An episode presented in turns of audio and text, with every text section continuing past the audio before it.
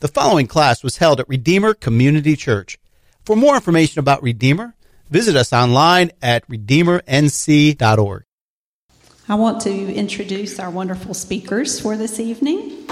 Dr. Kristin Kellen is an assistant professor of biblical counseling at Southeastern Baptist Theological Seminary. That's hard even for a speech therapist to say. Um, her focus is counseling children, teens, and their families. She is married to her husband, Josh, and they have three little ones David, Sophia, and Joy Anna. Kristin is the co author of The Gospel for Disordered Lives and The Whole, Women, the Whole Woman.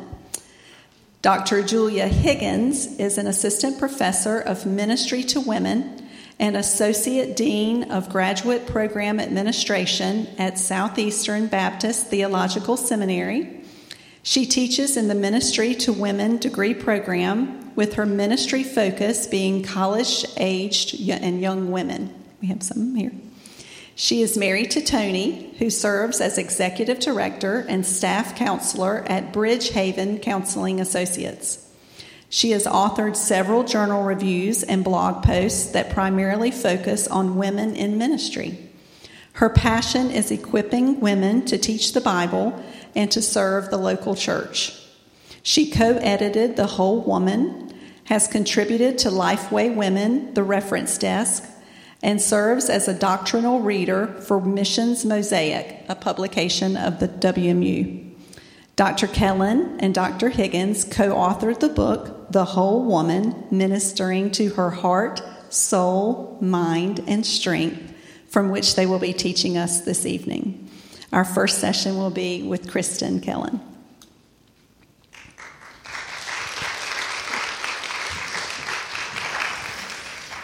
All right. Thank you, Chrissy, for that introduction. Uh, it is a mouthful for me as well to say Southeastern Baptist Theological Seminary. We just call it Southeastern. Uh, so you can join the family just saying Southeastern. Um, you do have a copy of The Whole Woman. I think each of you are given that book. Um, the premise of that book uh, is that we are called, the greatest commandments in Scripture are that we are to love God, heart, soul, mind, and strength, and then to love our neighbor as ourself. Uh, and what we did was we took that pattern of loving God with heart, soul, mind, and strength and applied it to loving our neighbor. Uh, so Julia and, asked, and, I were asked to speak on that topic.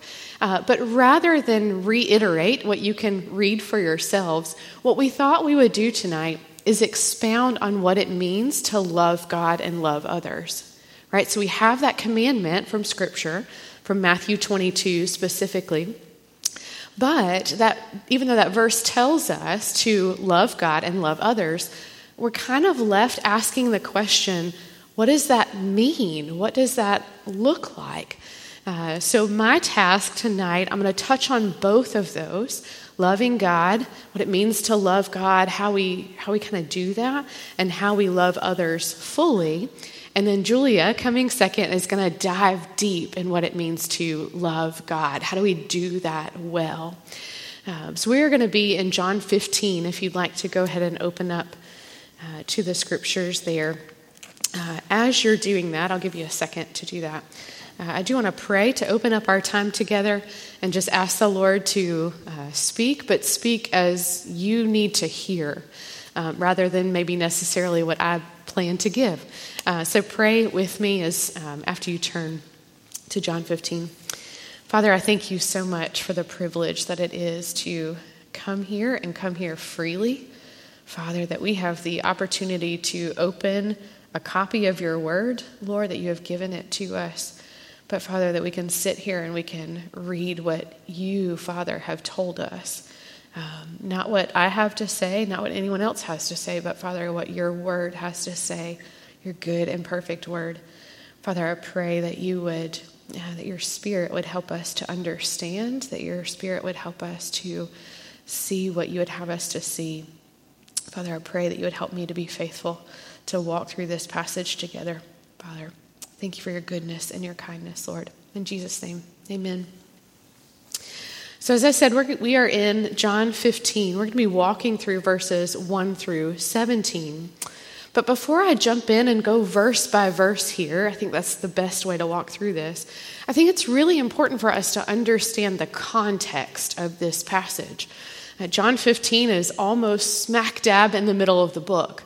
Uh, but John, the book of John, is an interesting book because the first half of the book, in many ways, uh, chronicles Jesus' teachings, Jesus' signs. He's trying to do something really specific in his book uh, to prove who he is as God incarnate, God made flesh. But all of this is working up to uh, the end of John, the second half, in many ways, of John, where Jesus goes to the cross. Right? We know that that's the culmination of each of the Gospels, and the book of John is no different. So, in this section of John, uh, specifically chapters 13 through 15 and after, uh, this is where Jesus is preparing to go to the cross. Okay, so he's, he's done his teaching ministry, he's done his miracles, he's disclosed who he is, and now this is really his last message, if you will, before he goes to Calvary.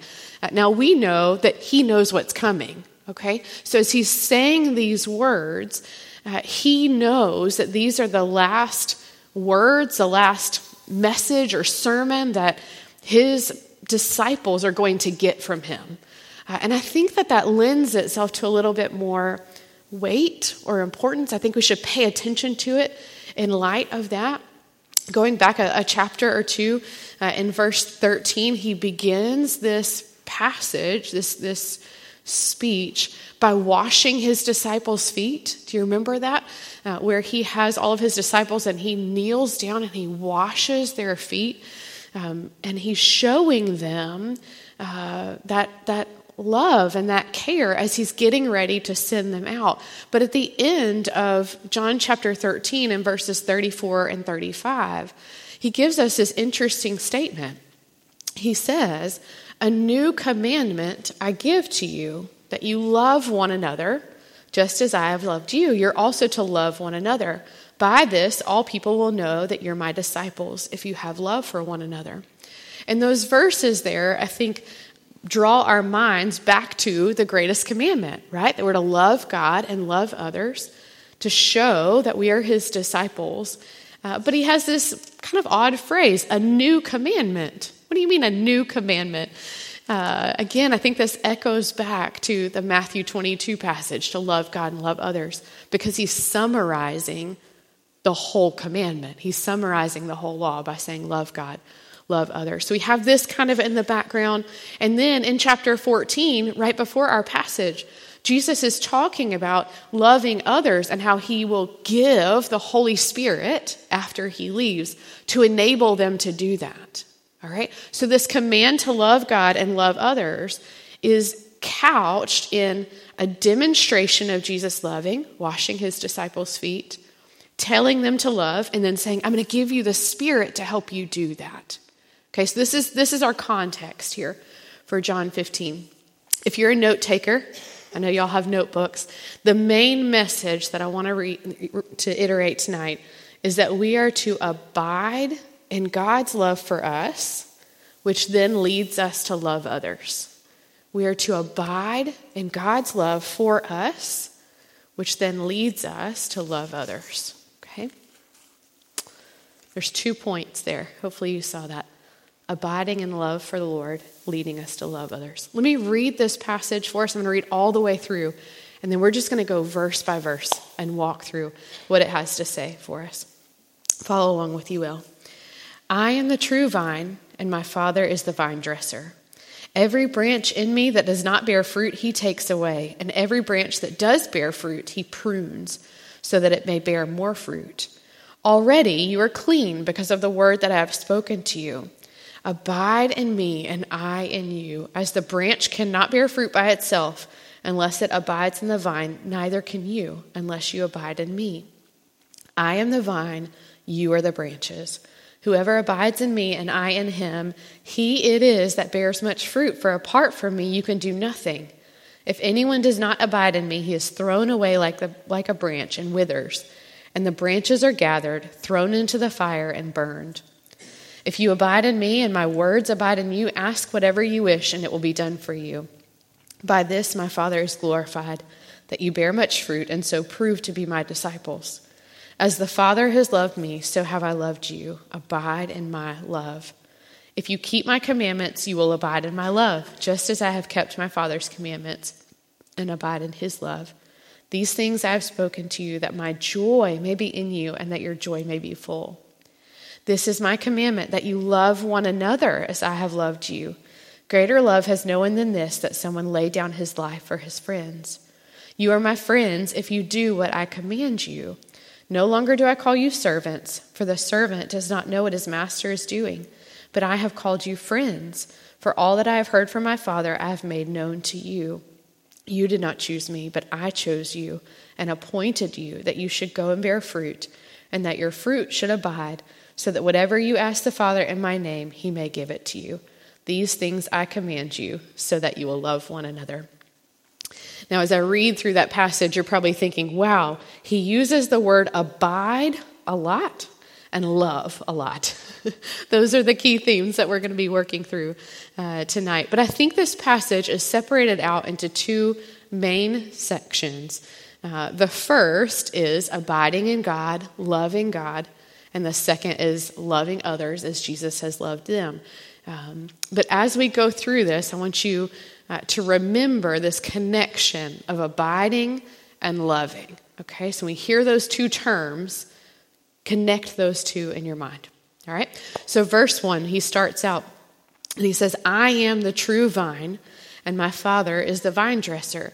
Now, if you've studied the book of John, uh, perhaps you'll remember that John uh, includes seven I am statements, right? These are statements of Jesus' divinity. He's walked through and said things like, I am the bread of life. I am the light of the world. I am the good shepherd. I'm the door. I'm the resurrection and the life. I'm the way, the truth, and the life. He's disclosing who he is. This one, in verse 1, is the last of those seven. Uh, he's trying to come behind his other statements and make the same point um, that he and the Father are one, and he is God. He is God incarnate. But we have this interesting imagery here, right? I'm the true vine, and my Father is the vine dresser, the one that tends to the vine. Um, now, I, I, would venture to say that none of you in here are vine dressers. Is that a fair? Okay, good. Uh, but how many of you are plant people? You like to grow things. Okay, you like to grow things. I like to grow things, but I kill everything. So I am not the model vine dresser, but but the Father is. Uh, so we can we can go into that. But keep that in the back of your mind. Uh, you, we know that in order to foster growth and foster fruit on a vine, right? Let's say that we have a rose bush. If there's a, a, dead fruit or a dead flower, what do we do? We pluck it off, right? Because that dead fruit, that dying fruit, or that dying flower sucks the nutrients from the healthy fruit or the healthy flowers. That's what he's getting at here in verses 1 and 2 right? This is the role of the vine dresser. The vine dresser, or the vine keeper, uh, is the one that ensures that the vine is healthy and it's healthy to bear fruit. That's the point of having the vine, right? It's, it's not just for looks, it's to bear fruit. And so here Jesus is setting up this imagery for us that would have echoed well with them in this, this um, time. And he's telling, he's drawing this analogy for us that just like we would pluck off that, that bad flower or fruit, the vine dresser removes, takes away, verse 2, those that don't bear fruit. He, he prunes them. And that pruning has to happen, right? Otherwise, the vine is not healthy. Now, we can see where this is going. We're going to get to this more a little later. Uh, but what does that look like? Why does that happen? Uh, but this has to happen, this pruning has to happen so that it may bear more fruit. Uh, most scholars who look at this passage um, would make the connection, I think rightly so, to say this is those who uh, would claim to be followers of Christ, uh, the apostate Christians, if you would, uh, that, that claim to be followers of Christ, but they're not bearing any fruit. They're not actually healthy. They're not coming from the vine. Uh, my mind, when I read this, goes to uh, the passage in Matthew 7 where Jesus says, Many will approach me and say, Lord, Lord, I did signs in your name. And what does he say? Depart from me, I never knew you. Right? This is who I think Jesus has in mind here. Those who say, Yes, I'm fruit of the vine, but they're really not. They're not bearing fruit. Those are the ones that are going to be removed. That's the pruning that is happening here. In verse 3, he takes this little aside. It feels a little odd, uh, but he says, Already you are clean because of the word that I have spoken to you. Here, what I think Jesus is doing is he's, he's bringing their minds back to the Old Testament concept, right? They had to be clean to, to come before the Lord's presence, right? Uh, they had to make sacrifices, they had to cleanse themselves.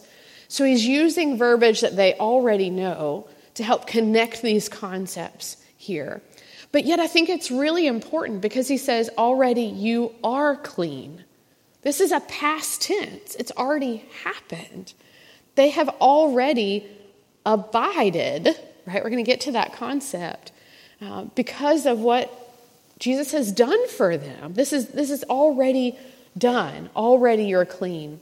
Why? Because of the word that I've spoken. Jesus has given them what they need to do what he's asking them to do here, right? And remember the context of verse 14. He's giving them the Spirit to help them do it as well. So they are already in place, they're already part of the vine and the branches. And he's saying, continue to do that. Here's verse 4 Abide in me, and I in you. As the branch cannot bear fruit by itself unless it abides in the vine, neither can you unless you abide in me. So we have in this verse multiple times, three times, that word abide. Now, I don't know about you, I don't use that word in everyday language, right? That's just not in my, my normal vocabulary. So we have to ask ourselves what does it mean to abide? I think that that word means that we stay in something, right? So if I'm abiding in something, I've placed myself in it and I'm remaining there, I'm staying there. One definition I saw said to tolerate or withstand without yielding or submitting. So we're staying in place no matter what happens. Okay, no matter what comes, we're remaining steadfast and we're remaining faithful but again, remember verse 3 this has already happened. You've already been placed in this spot to stay, to remain, to be faithful, right? That's already been accomplished for you. And I think it's interesting that Jesus here says, Abide in me and I in you. This is a mutual thing that's happening here. It's a mutual abiding. There's such connection here between us and Jesus. And just as we're remaining steadfast, he remains steadfast as well. He's not wavering, and we don't have to waver, right? We can abide in him as he abides in us. And connecting this back, right? The, as the branch cannot bear fruit by itself unless it abides in the vine, neither can you unless you abide in me. Um, so Jesus is still making that connection Abide in me. In order to bear fruit, in order to grow and to flourish, you have to rest in me. You have to remain in me, be faithful in me, is what he's calling them to do. We'll keep going. Verse 5. He says, I am the vine. Echoes back to verse 1. You are the branches. Whoever abides in me and I am in him, it is he that bears much fruit. For apart from me, you can do nothing. Uh, this is interesting because in, in verse 4, he's talking in the negative, right? If you can't bear fruit by yourself. And then in verse 5, they are bearing fruit here. So Jesus is reiterating what he's already said. Um, I think this reminds the disciples that they can't do this without his help, right? You can't bear fruit without the giver of that fruit right? Uh, and that seems so simple, but I think he's going to great lengths to tell us this. Um, how many of you have young kids? Let me give an example. Okay, lots of you. I don't know about your kids, um, but my kids like to eat, leave half eaten apples. Right? Anybody? Okay, I hear some chuckles. Um, my kids love apples. They like to leave half eaten apples. Um, or they will pick these beautiful bouquets of weeds, flowers, and bring them to me, which is super sweet. But what happens with the apple or the flower because it's off the vine? It dies, right? The apple turns brown, the flower wilts. It doesn't matter if we put it in water. Ultimately, fruit, flowers separated from the vine are going to die. They're, they're not connected to their source of life. That's exactly what Jesus is saying here. We have to remain connected to the source of life. And if we don't, we will be like that apple. We will be like that flower that wilts and fades. Much less will we actually bear fruit and grow, right? Um, so we see here, too, that it is imperative of us to bear fruit. What, is that, what does that mean? What does it mean to bear fruit? I think my mind immediately goes to the fruit of the Spirit, right? We have that same kind of imagery there the love, joy, peace, patience, kindness, goodness, faithfulness, gentleness, self control that the Spirit produces in us. But I also can't help thinking about back in the garden. Remember when Adam and Eve are in the garden and they're there for a short time before they make some really bad choices? Um, they're flourishing right? Everything is growing as it should. They're relating to one another as they should. They are bearing fruit, if you will. They're living in the way that God has created them to live. I think between those two concepts, we get a pretty clear picture of what it's saying here. This fruit of the Spirit, these are things that God originally intended for us to naturally develop in ourselves.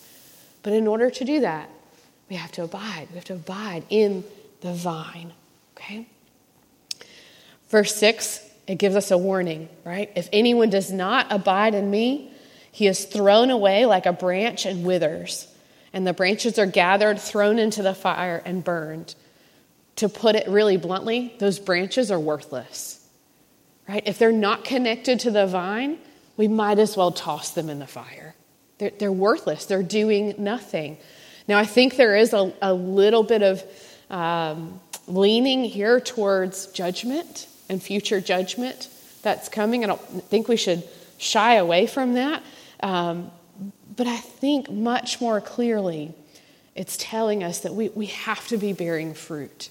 If we are abiding in Him, we will be bearing fruit. We will be seeing this. Um, because, and if we're not, we have no purpose. Ultimately, we have no purpose. Verse 7, it's another tricky one.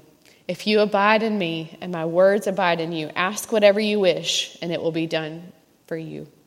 Now, you might read that verse and think, prosperity gospel, I can pray for whatever I want.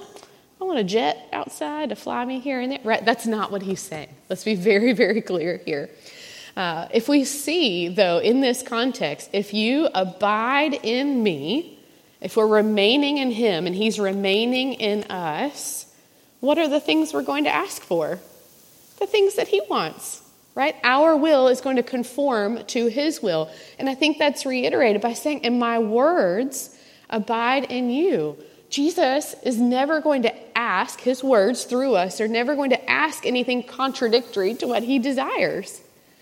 So, therefore, yes, ask whatever you wish because whatever you wish will be what I wish for you.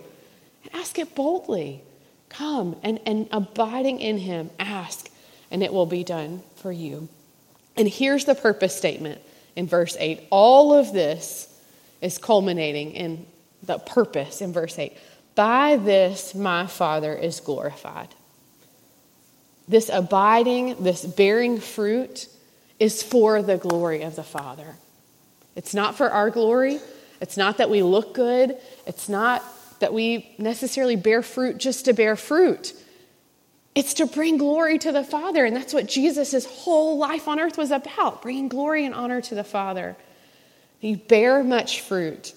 and so prove to be my disciples. Now, we might read that, so prove to be my disciples, and think, wait a minute, do I have to work towards something? Do I have to prove that I'm a Christian? No, no, no. I think what that word means is to demonstrate that you are my disciples, right? We're not proving anything to God. It says later, He calls us, He chose us, we didn't choose Him. So we can't say that we're earning it by any means, but saying you're demonstrating and you're showing to other people that you are my disciples, right? That fruit is coming um, on purpose to glorify the Father as we abide and as we rest in Him. We'll get to that in a minute. All right, let's keep going through, friends. As the Father has loved me, so I have loved you. Abide in my love. Now, here's where I think these two, I said, we hear the word abide a lot and we hear the word love a lot. Here's the verse where those two things come together, right? Father has loved me, so I've loved you. Abide in my love. Um, ultimately, that love, as I have loved you, was demonstrated on the cross. Was the ultimate picture of, of Jesus loving us. And he's saying, Abide, abide in that, rest in that. He's already done it, and he's demonstrated, as I have loved you. The Father loves him, he loves us. Abide in that. It's already done, it's already finished. How do we do that? Keep reading. Verse 10 says, If you keep my commandments, you will abide in my love, just as I have kept my Father's commandments and abide in his love. Verse 10 here makes this connection between abiding in love and obedience. So, how are we demonstrating that we're abiding, that we're resting, that we're remaining in Jesus? obedience, right? And this isn't an obedience that is drudgery or difficult. This is a natural outflowing of abiding in Jesus and in his love for us. And he's the example of that. Just as I have kept my Father's commandments and abide in his love, Jesus has given us the example of what it means to abide in the love of the Father, and we'll go on to see him loving others as well. We have the perfect example all wrapped up in Jesus and our Savior. Verse 11 gives us a secondary purpose. These things I have spoken to you that my joy may be in you and that your joy may be full. So here again, we see this connection between abiding and loving and obedience and joy. All of these things are wrapped up together. So we should put these things together as we think about loving, we think about abiding, we think about obedience, and we think about joy. As we think about obedience, we should think about abiding and love and joy. These four things are all wrapped up together, all with the aim of glorifying God and being joyful. The joy is in us, and we have that fullness there. All right, so these first 11 verses have I think, made the point that we are to abide in God's love for us. Hopefully, that is overwhelmingly clear in these first, first 11 verses. But then here comes this shift in the second set, right? Verses 12 through 17 gives us kind of the, the implications. The okay, so now we know that we're abiding in God's love for us. We're to love God fully. What does that mean? It means we love others, right? It means that uh, in our bearing fruit, that is an outpouring of love for one another as well. Verse 12 This is my commandment that you love one another as I have loved you. How, how has Jesus loved them? Well, he's about to go to the cross, right? Which means he's loving them sacrificially. Um, he is about to give his life for them, and his love for them is fully sacrificial. He's going to give up everything uh, for him, for them. He has been patient with them. We can think about the many, many times where uh, Jesus has said something, one of his, or one of his disciples um, just doesn't get it, right? I think about Peter, I think about Thomas, I think about Nicodemus, right? All of these people that Jesus is laying out here's who I am, here's who I am. Uh, and rather than rebuke them, Jesus patiently responds to them, lovingly responds to them, and, and gives them clarity, right? He teaches so patiently. He loves them so patiently, and he loves them fully.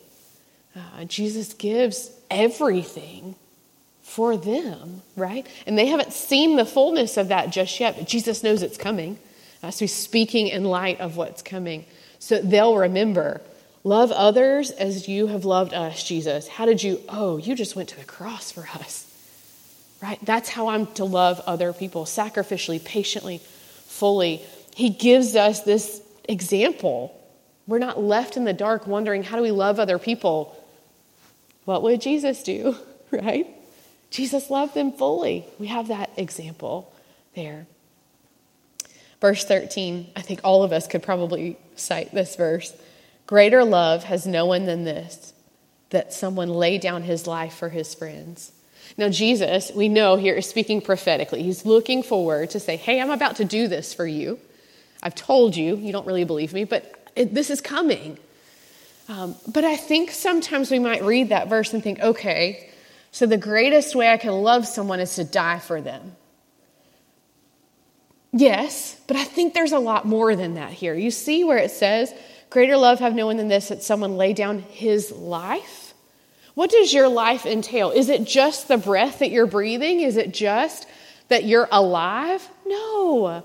There's so much more to you, to your life, than just being alive. And I think that's what he's getting at there that when we think about how do we love people, that we love them with our whole being, our whole life heart, soul, mind, and strength. All part of us. That's how we love people. And that's how we're to love God, right? With our whole being. Um, that we are to love them with, with every part of ourselves. Now, in the introduction, Chrissy noted that I'm a counseling professor, so forgive me. I'm going to put on my counseling hat for just a minute. I can't help it, y'all.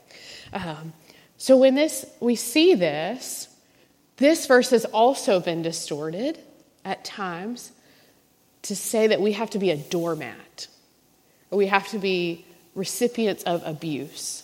I don't think that's what this is saying. Okay? Because I would I would strongly assert that it is also loving to hold others accountable, right? So, so let me walk through an example here. I don't think it's loving to sacrifice dignity in abuse, right? The sacrifice there may be risking hurt, risking rejection, might be risking hurt to call out sin and hold someone accountable. There's still risk there, there's still sacrifice there. But, but even Jesus made choices in response to how he was treated. He was always loving and he always responded rightly. Uh, but Jesus also was not a doormat, all right? So I think we do have to kind of have some categories in our minds. Now, let me say this as well. Um, Allison, when you were talking about the mama bear, Girl, I feel that with my littles. And there is a place where I sacrifice and we sacrifice for others in those sorts of situations. Okay? But I don't think that also excludes giving up one's being, right, in abusive situations or extremes. Okay, so I just want to make that distinction. I'll take my counselor hat off, but I've seen that verse used wrongly. So I want to make that very, very clear. Uh, but Jesus would give all of himself there. Now, I think that as we, we think about this verse and loving others and giving ourselves, um, maybe, like Allison shared, uh, we think, hey, I do a pretty good job of that, right? Mamas of littles, you probably sacrifice a lot every day, right? Um, but there are also times where uh, maybe we don't want to sacrifice anymore. Maybe we don't want to be patient with those who hurt our children or, or those who are rude to us or cut us off in traffic. I think there is a blanket here as well to say we do need to love others, not just those that we choose to love when we choose to love them. Okay? There's a lot of complexity in this verse, but um, I, I love that Jesus is tying this back. The verse before it is tying this back to how he has loved us. Again, there's our example of how Jesus gave his life for his friends. Speaking of friends, verse 14 You are my friends if you do what I command you. Now, this is an interesting phrase. I don't know that many of us really think about, hey, I'm God's friend, right? That's not really how we often think of it. I think what he's doing there is bringing our minds back to Abraham. Abraham was called a friend of God as opposed to being an enemy, right? And Abraham received the covenant from which we come right? That God promised to bless him. Abraham was the friend of God, and we are his seed. We have been reconciled to God such that we are no longer enemies, but we're also no longer neutral. We're brought close, we're friends. We have an, an intimacy with God that friends have with one another. That'll blow your mind if you really think about it, right? We no longer stand opposed to him. We are like we thought about earlier with Adam and Eve in the garden, we can have that closeness with God. We can be intimate with God like Adam and Eve were before sin. I think that's what he's calling our minds to here. He says that no longer do I call you servants, for the servant does not know what his master is doing, but I have called you friends. For all that I have heard from the Father, I have made known to you. He has revealed in His Word and in His world, He has revealed to us what we need to know. He he's given that. Um, and, and He's made that known to us in the sense of pulling back the curtain and showing us what's real, what's there. God has given us, because we are His friends, He's given us what we need to know. And we're invited to know that, right? He gives this to us freely. You can open your Bible and you can read all of the things that Jesus is referencing here. And that is an incredible privilege, right? Let us not underestimate the privilege that it is that the God who made all things says, Here's what you need to know about me. That's incredible, right? That's a privilege. And He gives that to us because we are His friends. He's made that known to us. But that comes with responsibility right? Verse 16 addresses that. You did not choose me, but I chose you and appointed you that you should go and bear fruit, and that your fruit should abide, so that whatever you ask the Father in my name, he may give to you. This is summarizing a whole lot in one verse, reminding us that he made us his friend, not the other way around, right? Um, we would be apart from him had he not chosen us. Um, Ephesians 1 says, From the foundation of the world, He called us to Himself. He revealed this word to us. He gave us His Spirit so that we would bear fruit and so that we would ask Him for what we need, right? He tells us that plainly to do it. He delights. I think He delights in that as well. Verse 17, our last verse, and I'll give us some application here. These things I command you so that you will love one another. This is our command abide, love, obey, so that you can love others. Love others fully, love others sacrificially, love others patiently, as He has given us the example. Though this is why He's given us these words, so you will love one another. And I think that this is a natural thing, right? If we're abiding in God's love for us, if we know about how much He's loved us, we can't help but love Him and love others in response, right? It's just a natural outpouring of what we're doing and what He's called us to do. This isn't a burdensome command, right? It's a, it's a normal and a natural thing. So we have this passage Lots of abiding, lots of loving, lots of obeying. What are our takeaways? What do we, what do we take from this? I think there's three lessons here. Again, if you're taking notes, three lessons. The first, very simple abide in Christ. Abide in Christ. Find your rest in Him. Find your treasure in Him, find your peace in Him, not yourself, because you can't do it on your own, right? You cannot rest on your own. You cannot have peace on your own. You certainly can't find salvation in yourself. Rest in Christ, abide in Christ. I think it's really important to think about that that's actually a passive thing, right? That when we abide in Him, we remain, we stay. I'm not going anywhere, right? I'm not pursuing something, I'm not chasing after the next thing. I'm just resting, I'm just staying. And what a beautiful thing that is, right? The branch doesn't have to work to stay attached to the vine. It's, it's passive, it's, it's easy, right? So abide in Christ. The second one is not passive, it is active, and that's bear fruit. Bear fruit. Follow his commandments and his example. Uh, now, that means we have to know them. Uh, so we can't obey if we don't know his instructions. we have to read the scriptures and know it and pray. Uh, but follow his commandments, obey, seek to glorify the Lord. I think we should cultivate spiritual practices, the spiritual disciplines, we call them, um, to, to cultivate that fruit of the Spirit.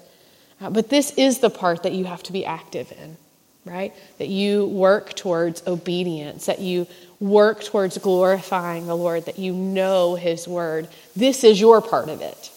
Okay? God has already brought you in and grafted you in so you can abide. And now you do this in response. Part three let part of your bearing fruit be loving others with sacrificial humility. Let part of your bearing fruit be loving others with sacrificial humility. I think this means that we consider others greater than ourselves. Scriptures talk about that, that we elevate others, that we give of ourselves fully, that we give holistically. Um, our book helps with that. Shameless plug. Uh, can help you with that holistic love for one another. But all the while, as you're bearing fruit and loving others, remember the cross remember that Jesus already gave us the example of what this looks like. We have descriptions of his life, of his ministry, of his death on the cross, and his resurrection. We know by his Spirit we are able to obey his commandments, right? And that is loving one another, I believe, with sacrificial humility. All right? So, your takeaways from this passage abide in Christ, seek to bear fruit and let part of that bearing fruit be loving others with sacrificial humility. All right? Pray with me, we'll finish. Father, again, I thank you for your word. I thank you for this reminder, Lord, that you have you have already brought us near, that you ask us to abide and to rest and to love, and the outpouring of that is loving you and loving others. God, we need help with that, though. We, we can't do that on our own. Lord, we ask that you would, you would help us um, to, to know you, to know Jesus, and to, to follow his example in that, Lord. Thank you that you help us to do that, that everything that you have commanded us to do, including this, you empower us to do as well. And so we can rest in that and rest in your promises, God. I pray that you would help us in that as we move forward. In Jesus' name, amen. Thank you for listening to this class from Redeemer Community Church in Fuquay Varina, North Carolina. Feel free to make copies of this class to give to others, but please do not charge for these copies or alter the content in any way without permission. For more classes, we invite you to visit us online at redeemernc.org.